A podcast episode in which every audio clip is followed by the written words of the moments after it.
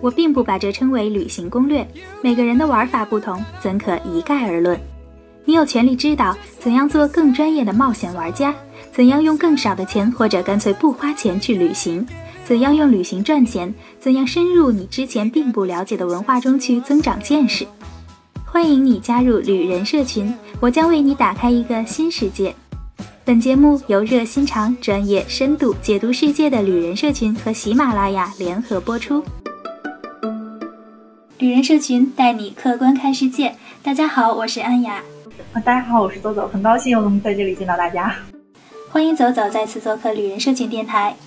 上期我们和走走一起聊了聊他在搭车旅途当中一些保护自己的经验和小技巧，让很多朋友都是受益匪浅。如果你错过了呢，可以翻一翻前面的节目收听一下。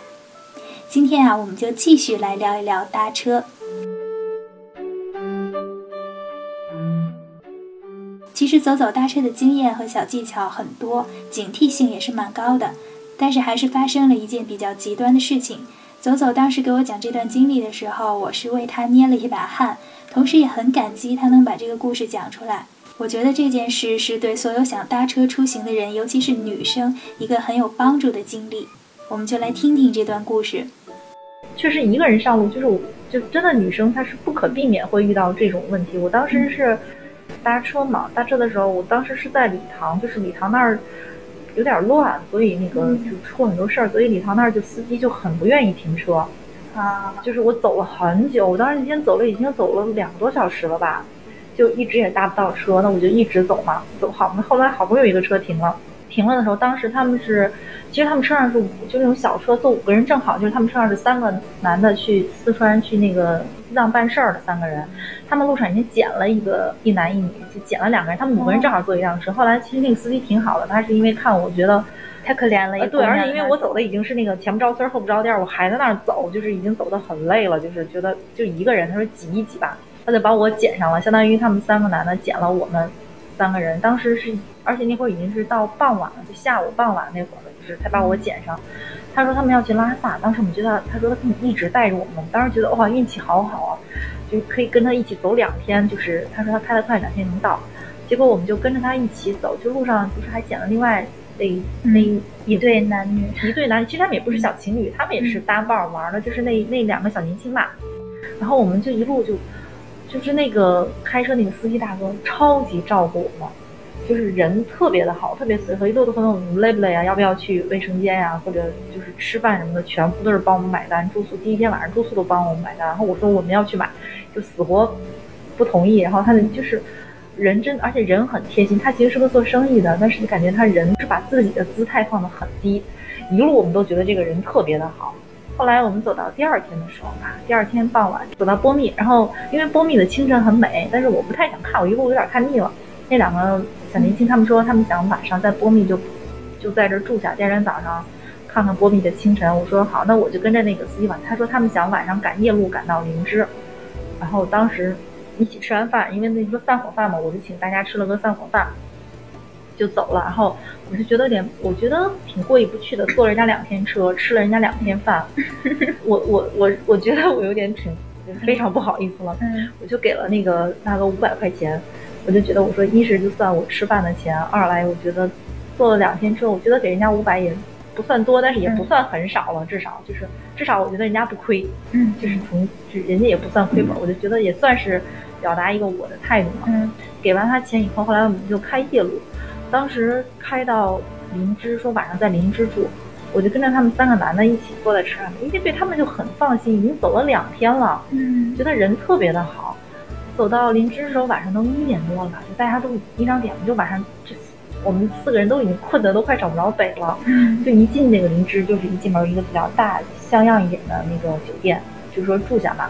那天酒店刚好就只剩下两个房间，就两个标间了。然后他说那个司那个大哥就是他们三个人。三个大老爷们儿嘛，就是住一间，我住一间。后来我当时也是二，我觉得那个人走了两天，我觉得就人很好，我真的很放心的一个人。后来我说算了，你住在我这边吧，反正标间里面不是两张床嘛。我说我要跟他说你住这边吧，反正我们各睡各的，两张床嘛。他就说好啊，他就过来住，然后晚上就洗洗就睡嘛，很困。然后我刚躺下没一会儿，他就爬到我床上来了，我就觉得特别的恼，然后我就就吓了我一跳嘛。可能当时因为我态度特别强硬，所以他就回去，就是他也不会硬要硬来怎么怎么。然后我那一晚上因为半夜了嘛，那会儿都两三点，我就坐在那儿不敢睡了。啊，对我也不敢睡，但是我我也不敢出去，就是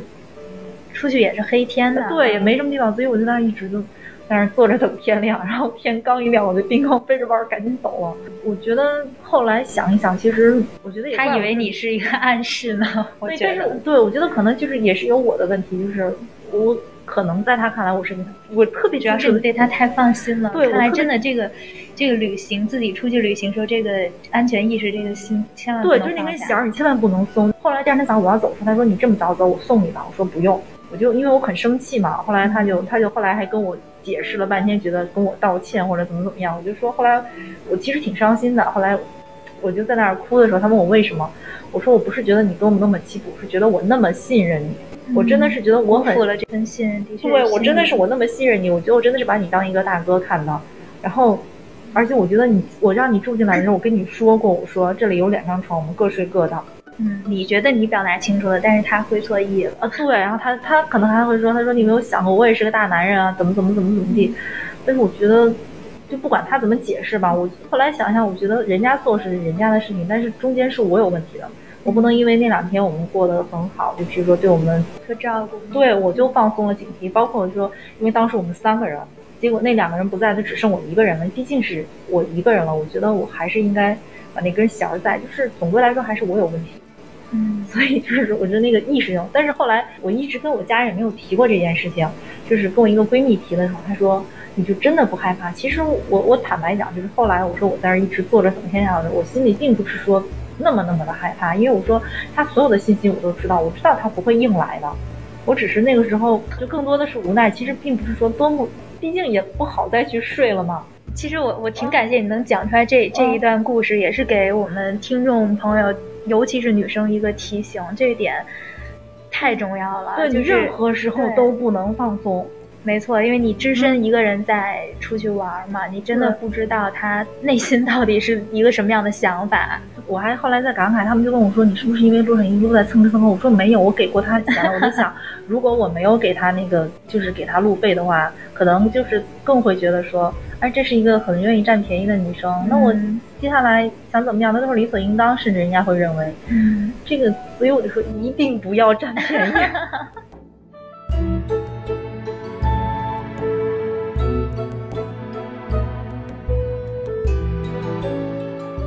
十分感谢走走来到旅人社群电台，为我们分享他在旅途中的经历和感受。下期我们会请走走聊一聊怎样预防在旅途中被抢走财物的一些小方法。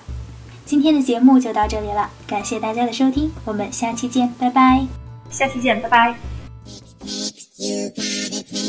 除了旅人社群电台，微信公共账号也可以搜索到我们，在那里有一群最懂生活的海外旅行玩家，用全新的视角探索世界的每一个角落，让一成不变的生活变得精彩。只要动动手指，在微信公共账号搜索“旅人社群”加关注就可以了，众多旅行家和好玩的活动等着你。